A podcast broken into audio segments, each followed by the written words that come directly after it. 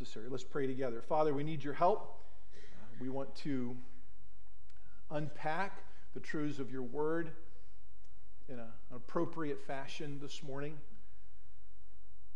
We need the governance of your spirit.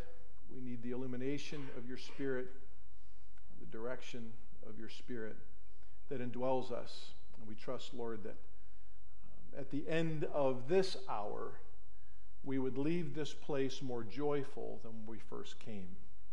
We do lift up, Lord, uh, your children, the Kalmans. Uh, Lord, this is a Romans 8 thing. Uh, your spirit is interceding with groanings they cannot utter because their pain is too great. We thank you for the intercession of your Spirit on their behalf. May they know his comfort as well in this hour of uh, enduring this. Give us wisdom, Lord, how to help this sweet couple uh, as they mourn. In Christ's name we pray. Amen. I was reading a little passage on uh, someone who was a forester he was a parks manager at Yosemite. He had been doing this for over 30 years.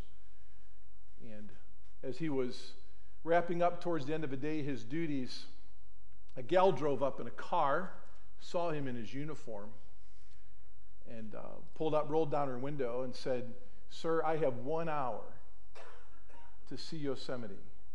Where do I go first? And he said, Ma'am, to enjoy the beauty of this great place I've known for 30 years.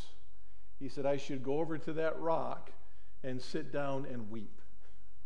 He said, There's no way you could even begin to find the prettiest place in this great park in just one hour. When I think of the text that we're going to explore this morning, I feel the same way. How do we, in 30 minutes, um, fully understand uh, the the power and the authority behind this passage that has been familiar to many of us for decades. Um, I don't feel like I should go over to the pan- piano bench and just weep because we only have 30 minutes, but my heart wants you to know that there's so much here.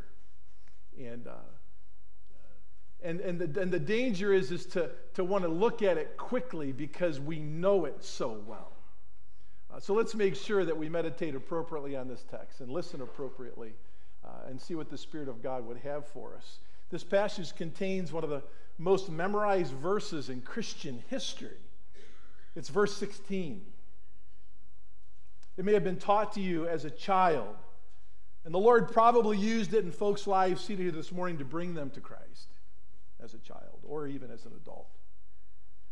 Like the hymn Amazing Grace, God in His mercy has allowed this gospel message in John 3:16 to be quoted, posted and memorized by millions across the globe in religious services and even sporting events.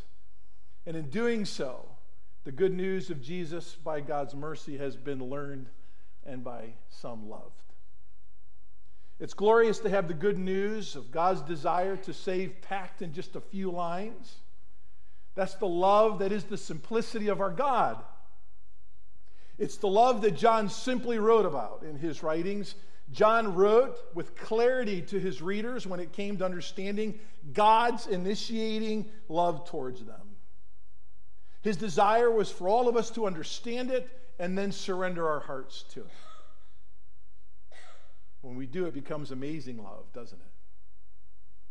Just like Charles Wesley wrote in 1738, and can it be that I should gain an interest in the Savior's blood? Died he for me, who caused his pain for me, who him to death pursued. Amazing love. How can it be that thou, my God, shouldst die for me? So let's continue to remember, friends, that we're studying a gospel this year. It's originally written to people that need to know Christ so that they can entrust themselves to Him as their personal Lord and Savior. I would ask each of you to keep this in mind as we continue to study. Paul encourages us to work out our own salvation with fear and trembling. Let's make sure we do so continually, and especially today as we unpack the truths of a very familiar text to all of us. My greatest fear as a pastor is to preach the word while those who listen gloss over it because it's so familiar to them, and in so doing, actually fail in listening to the Holy Spirit who desires to illuminate the truth of this passage either for personal salvation purposes or for purposes of reminder that we have a gospel to give as it was given to us. For the sake of clarity, let's remember where we finished together last week. The Lord Jesus used the story of Numbers chapter 21 to remind Nicodemus to look to him and be saved. Let's look at verse 15 of John chapter 3, where Jesus, verse 14 and 15, as Moses lifted up the serpent in the wilderness, even so must the Son of Man be lifted up, so that whoever believes will in him have eternal life. D.A. Carson, in his commentary, says, As the new birth, the acquisition of eternal life has been grounded in the lifting up of the Son, so also that lifting up, the climax of the Son's mission, is itself grounded in the love of God. So, in the passage before us, we will study the mission of God's love and its fruit and consequences. The mission of God's love, its fruit and its consequences. So let's first of all consider the nature of God's love in mission. The nature of God's love in mission. Love is founded, it's sourced in the very person of God. We know this. God is love, just as God is light, and in Him there is no darkness at all. God is faithful. Anything God does to express compassion on mankind is, has done so in perfect completeness. Romans 5 8, Paul says, But God freely commended his love towards us in that while we were yet sinners, Christ did die for us. And God's expression of faithful love was missionally accomplished through Jesus, who is the eternally faithful Son of God. John says here, God so loved the world that he gave. If you study the language here, you'll discover intention and purpose at the highest level. God's love for those created in his image yet fallen in sin is an intense love. Some would say uh, that it is an excitable love. This love gets excited about demonstrating compassion upon the objects loved. This excitable love is an initiating love.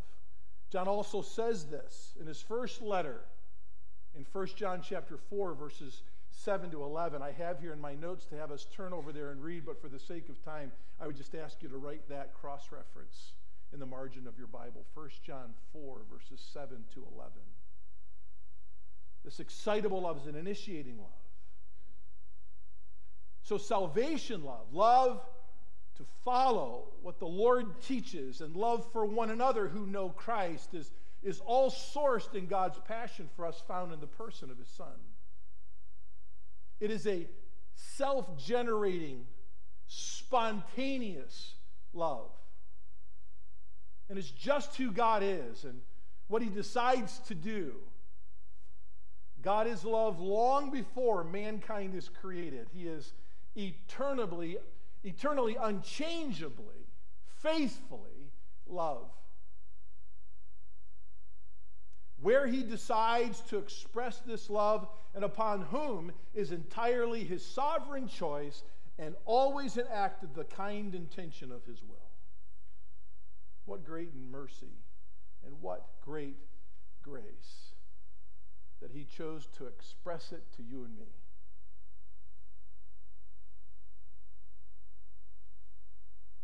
I think it's important for us to know this as well. In most of John's gospel, this is something I never knew about this text, and I guess if I knew it, I'd forgotten it, but it was good to rediscover it. In most of John's gospel, he teaches us God's love for his son, Jesus' love for the Father, Jesus' love for his children, his children's love for each other and their Savior, But this is the only place, as far as we know it, where John teaches us that God so loved the world. So we shouldn't relax when we unpack this familiar passage because we're going through language that is extremely familiar to all of us. And we need to understand that we're not going to see language like this for the rest of our study in the Gospel of John. So, though it's familiar, it's here. So let's mine out its truth. Love has a target here. Love has a target. God so loved the world. God's love has souls in mind when it sets out to do what only perfect love and sacrifice can do. His excitable love was inexplicably made known to you and me who believe. And without God demonstrating that love to us in Christ, we would be helpless, lost sinners bound for an eternity in hell. You know, God didn't prepare hell for those who didn't believe. God did not prepare hell for those who didn't believe. Matthew says God prepared hell for Satan and his fallen companions, angelic companions. God's heart towards the whole human race, was to rescue us from that place that fallen angels have recklessly condemned themselves to go. They have no way out.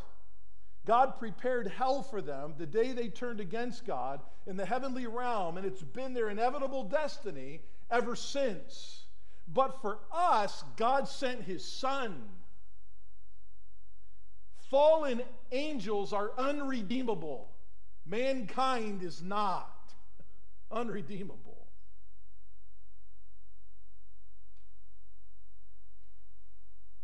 You're probably going to sit down at some time in the next 25 days or so, and maybe watch Charles Dickens' Christmas Carol.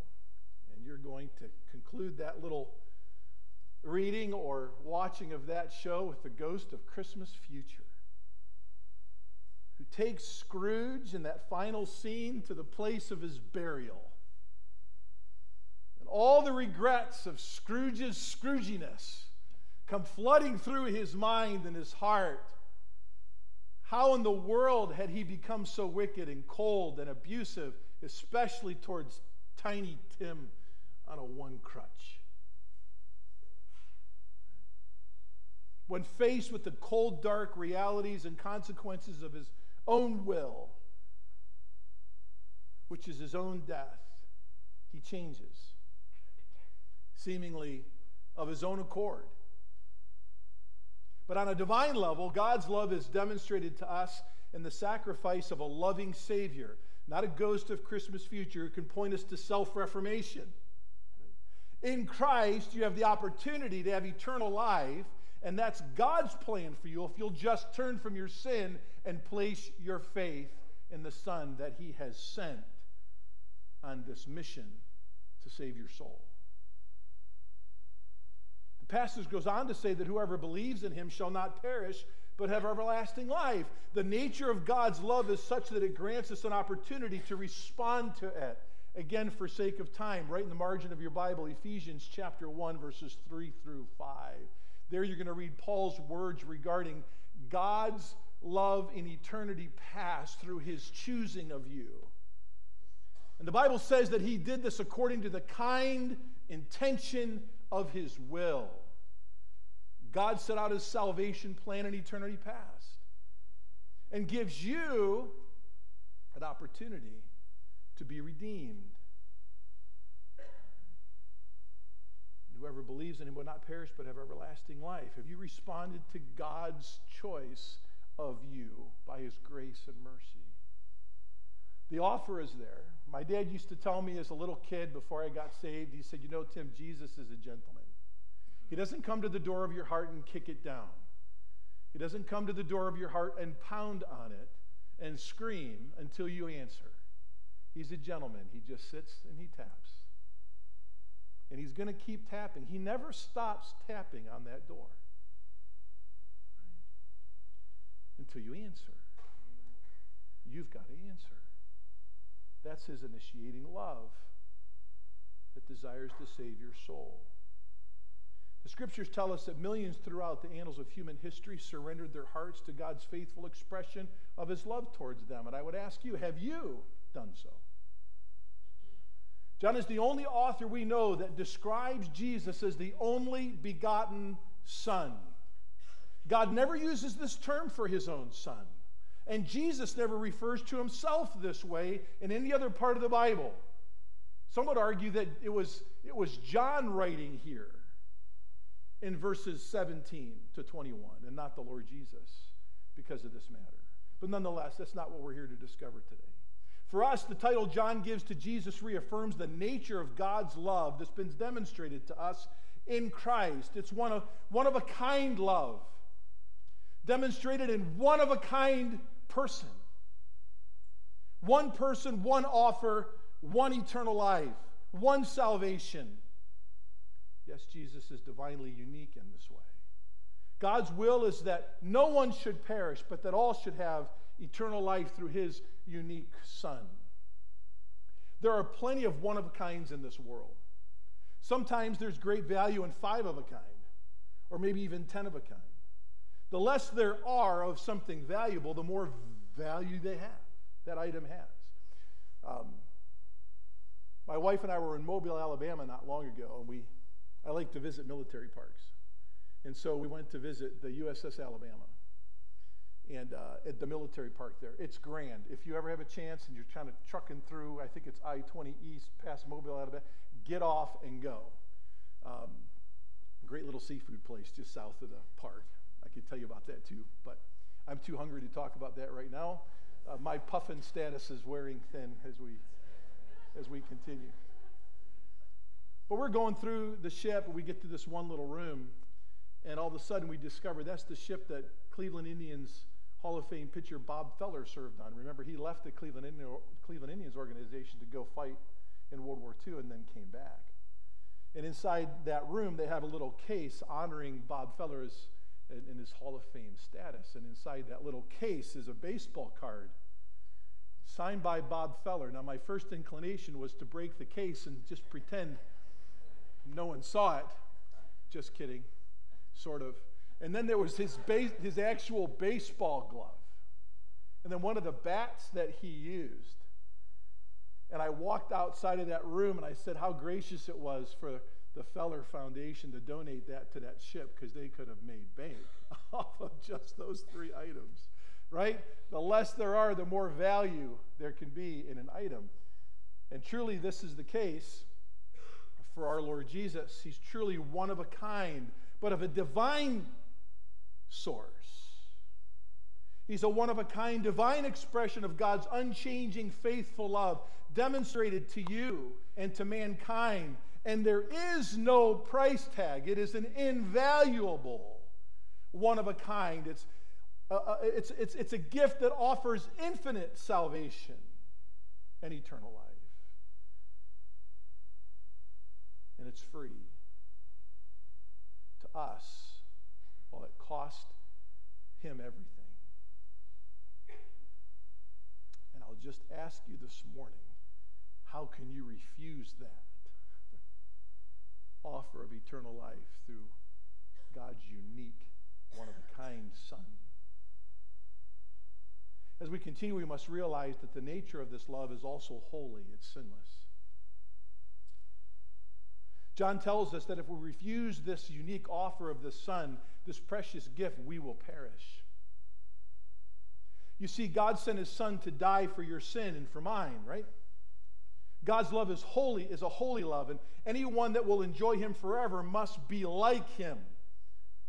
As a matter of fact, Jesus says in Matthew's gospel to the listeners, Be perfect, even as your Father in heaven is perfect. Everyone listening found that hard to swallow because no one is perfect. And since that's the case, everyone is in sin. How in the world do we become perfect again? Jesus said, if you offend in one area of the law, then you're guilty of all. Paul's way of saying that, for the wages of sin is death, but the gift of God is eternal life through Jesus Christ our Lord. All have sinned and fallen short of the glory of God.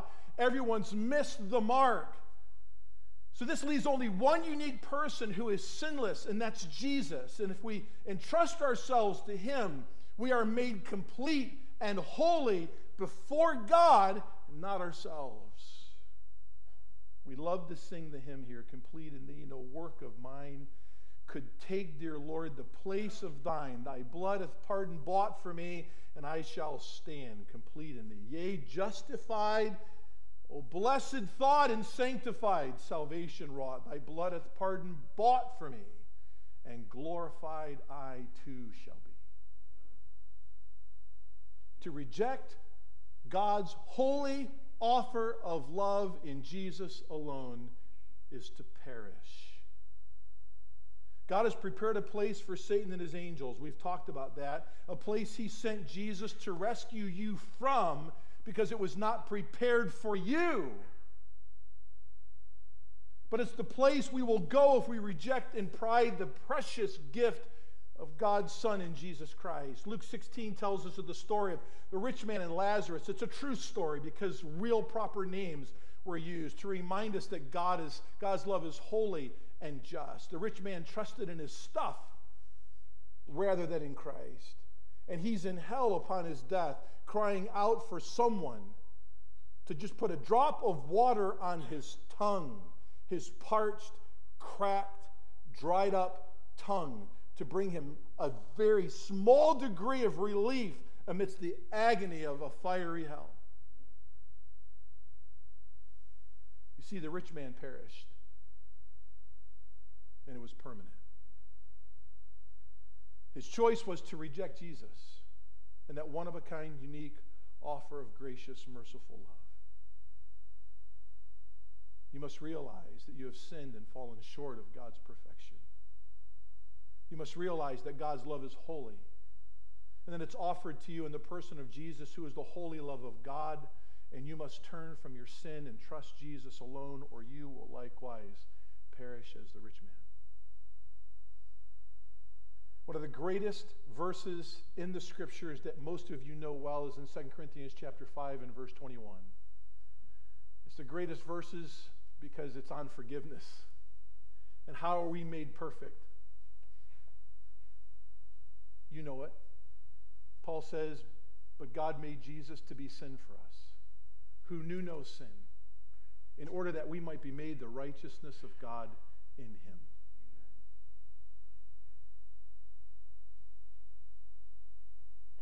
We've seen the nature of love. It's eternal, it's faithful, it's sacrificial, and it's holy. Will you turn to Him who's loved you this way and be saved? Romans chapter 8 and verse 1 there is therefore now no condemnation to those who are in Christ Jesus. We've seen the nature of love, this love of mission. Now let's consider the nature of the lives that mission has targeted the nature of lives that this loving mission has targeted. That's really verses 17 to 21. We'll spend less time here because this little portion of Scripture is kind of set up in a paradoxical fashion compare, contrast, antithetical parallelism, parallelism and so forth. Uh, my son had a had a, base, a basketball coach. He kind of still does coach him from afar. Uh, but this guy was an assistant coach in the NBA. Uh, he was actually Paul Pierce's shooting coach, and he was a head coach in the old ABA. Um, he came and watched my son play in high school, and then uh, asked his sister whose kid was that, and she introduced Bob to me. We began to develop a relationship, um, um, desiring for Bob to understand who the Lord Jesus Christ is. Uh, Bob's written uh, a book um, pretty much directed to people in athletics. It's called Go Big or Go Home. And uh, he's from Eastlake, Ohio, and he's in the Eastlake North uh, Basketball Sports Hall of Fame. We were watching my son play out of town one particular time, and were, he was playing among some very talented five star athletes that were probably going to go to college for one year and then kind of go into the. And I was marveling at the, the athleticism of these 6'10 to 7 foot 2 people who just run like deer and jump like kangaroos. I mean, it's just amazing with 7,000 foot wingspans and, and big feet. And, um, and I said, man, that, that guy is going to be a one and done. If they didn't have to go to college anymore, he'd go right out of high school. And he goes, you know what? He's never going to make it. Let me tell you about this kid. This kid, this, this, this, this, this, this. He said he's never going to step foot on an NBA court. I said, he's got all the NBA ability in the world. He goes, you're right. He's never going to step foot on that court because of this, this, this, this, and this. And he said, let me tell you who else is never going to step foot. He said, I know their coaches, I know their families, and he said, I know the colleges that have looked at them and then put them aside to no longer consider them because of this, this, this, and this. And he said, You know what? You have to have it together from the neck up, not just the neck down, if you're going to play at the next level. And then he said this, and it's been true ever since. You know what? He said, Tim, remember, a leopard never changes its spots. You can tell these kids the way out, what to change, what to do, all this stuff, but a leopard never going to change his spots. He said it's the craziest thing in the world. We love these kids, we try to help these kids, but a leopard doesn't change its spots. That's the nature of who they are. And you know what, folks? That's the nature of unbelief as well. That is just who you are. You can't reform yourself. You can't restore yourself. It takes the intervention of divine missional love to miraculously invade your time space mass continuum and to, and to perform a miracle on your soul. Paul says in Ephesians 2, it's, he calls it, and you hath he quickened, who were dead in your trespasses and sins. So the nature of the of unbelief in verses 17 to 21 is in its nature, it seems to be without help except the help of God in Christ.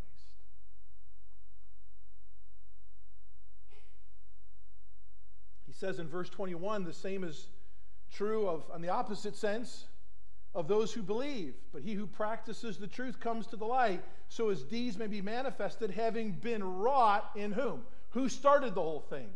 God did, because God is love, and he sent his Son into the world.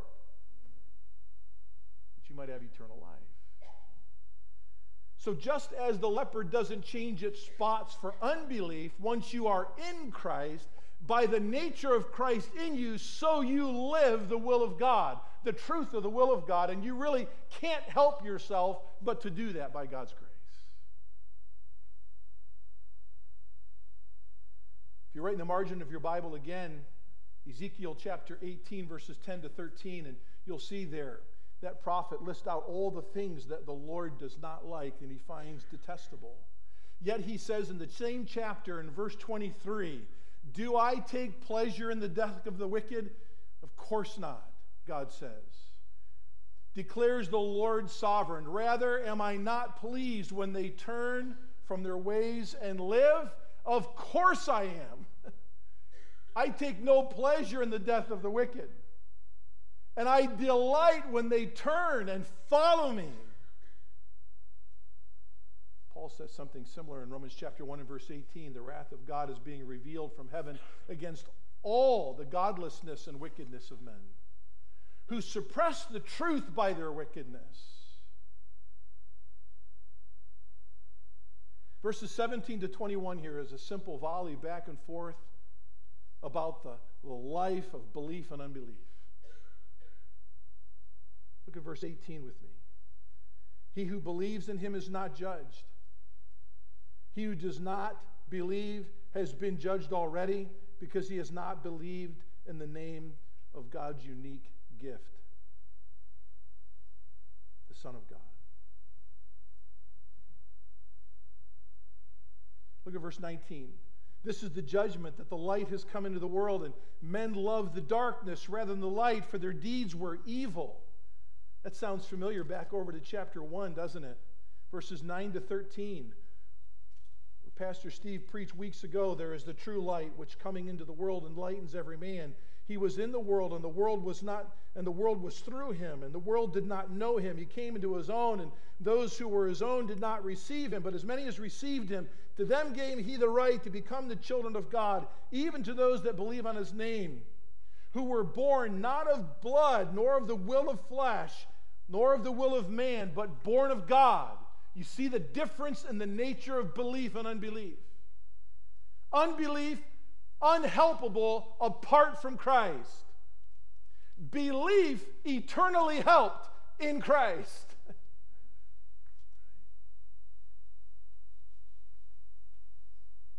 goes on to say in verse 20 that everyone that does evil hates the light, doesn't even want to come close to the light, because the light will expose the darkness of their deeds.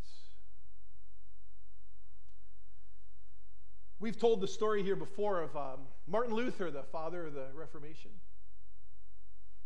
Before he came to know Christ as a Savior, because he's made in God's image, he wants to do the right thing and is having trouble out in the world finding a way to always do the right thing. So he recluses himself to a monastery, right? And even in the monastery, going through the tight regimen of the daily uh, responsibilities of a monk in that monastery, he still can't find his way away from sin. And he wants to be holy. So he gets permission to recluse himself to his room with just the light of one candle. He actually rolls up the only blanket that he has and he stuffs it underneath the crack of the door so no light can come in that little dungeon like room at all. And whenever he just wanted to read the scriptures, he'd light the candle and he would read and then blow the candle out. And he was just trying to recluse himself from darkness until he discovered one day that sin is real, darkness is real, and it didn't exist outside of himself, it existed within him. His heart was the. And then he reads the prophet of old, right? Faith. It's faith. Faith in the Lord Jesus Christ that saves. And he equates that to Hebrews chapter 11 and verse 6 without faith it is impossible to please God. And he realizes it's the glory of the person of the Lord Jesus Christ that he needs to surrender his heart to, that he might be made righteous. It's the only alternative for his sin sick soul. My dad always taught me when I was a kid. He said, You know what, Tim? Because there was the time where I really struggled whether I was saved or not. And he said, Tim, where does your heart go? Where does your mind drift when you're in your room, the lights are off, and you're going to sleep at night? He goes, The character of your heart is really tested by what you are in the dark. Where does your mind go? Where does your heart go? He goes, if it goes in a sinful direction, does the Spirit of God convict you of that? And if not, you probably need to be born again. If it goes in a sinful direction and He convicts you and you get that right, He says, be assured the Spirit of God rests within you. Because unbelief doesn't care about conviction.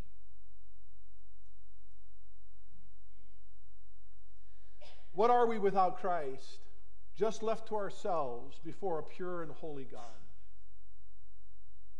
The nature of our lives in belief or unbelief is revealed right here, isn't it? We said at the beginning that this passage is about the mission of God and its consequences in the life of belief or unbelief. We know the mission of God, we see the fruit of it among those who believe, and we see the consequences of those who don't. God's mission is now our mission if we believe. It's been your mission since the day you were born again. And as we close, I just want to remind us of this. We bring God's loving message of Christ to those who need him. And if you know him, that's what we do. So I ask you, when's the last time you prayed for someone who needs Christ? That the Lord would use you to see them saved. One of the greatest preachers in the state of Tennessee, an old conservative Southern Baptist preacher, one of my favorite preachers to listen to even to this day. He's now home with the Lord. He said this in relationship to this text to his people. This is thousands of people in this, this fellow's church. It was kind of sobering to listen, as a, listen to it again as a pastor recently. He said, if you're a Sunday school teacher here and you don't pray about witnessing to someone or witness Jesus to others, he said, you're not right with God.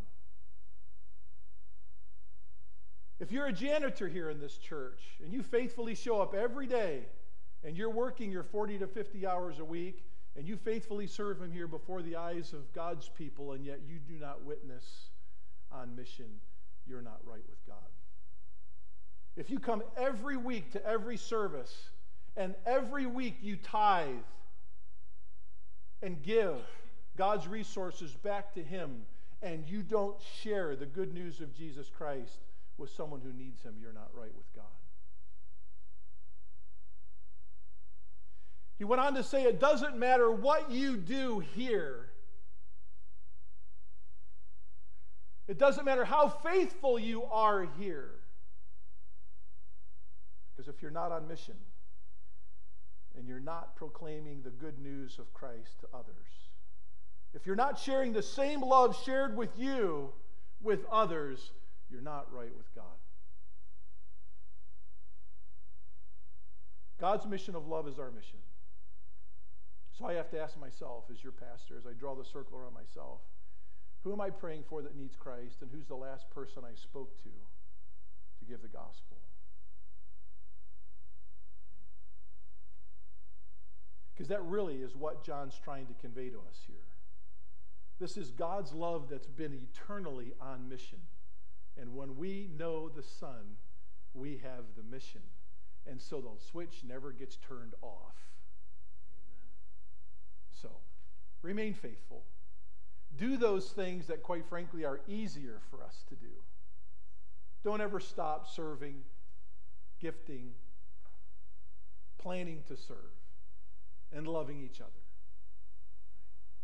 But please, always be mindful that right around your everyday existence, that the greatest tragedy in the world today is that there are people who are dying and going to hell today and they need to hear of Jesus' love for them.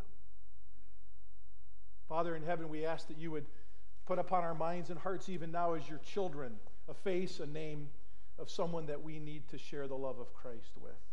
I pray, Lord, that as we hear the heart of our, of our God and our Savior for us in this text, that we would, we would own it personally and be found faithful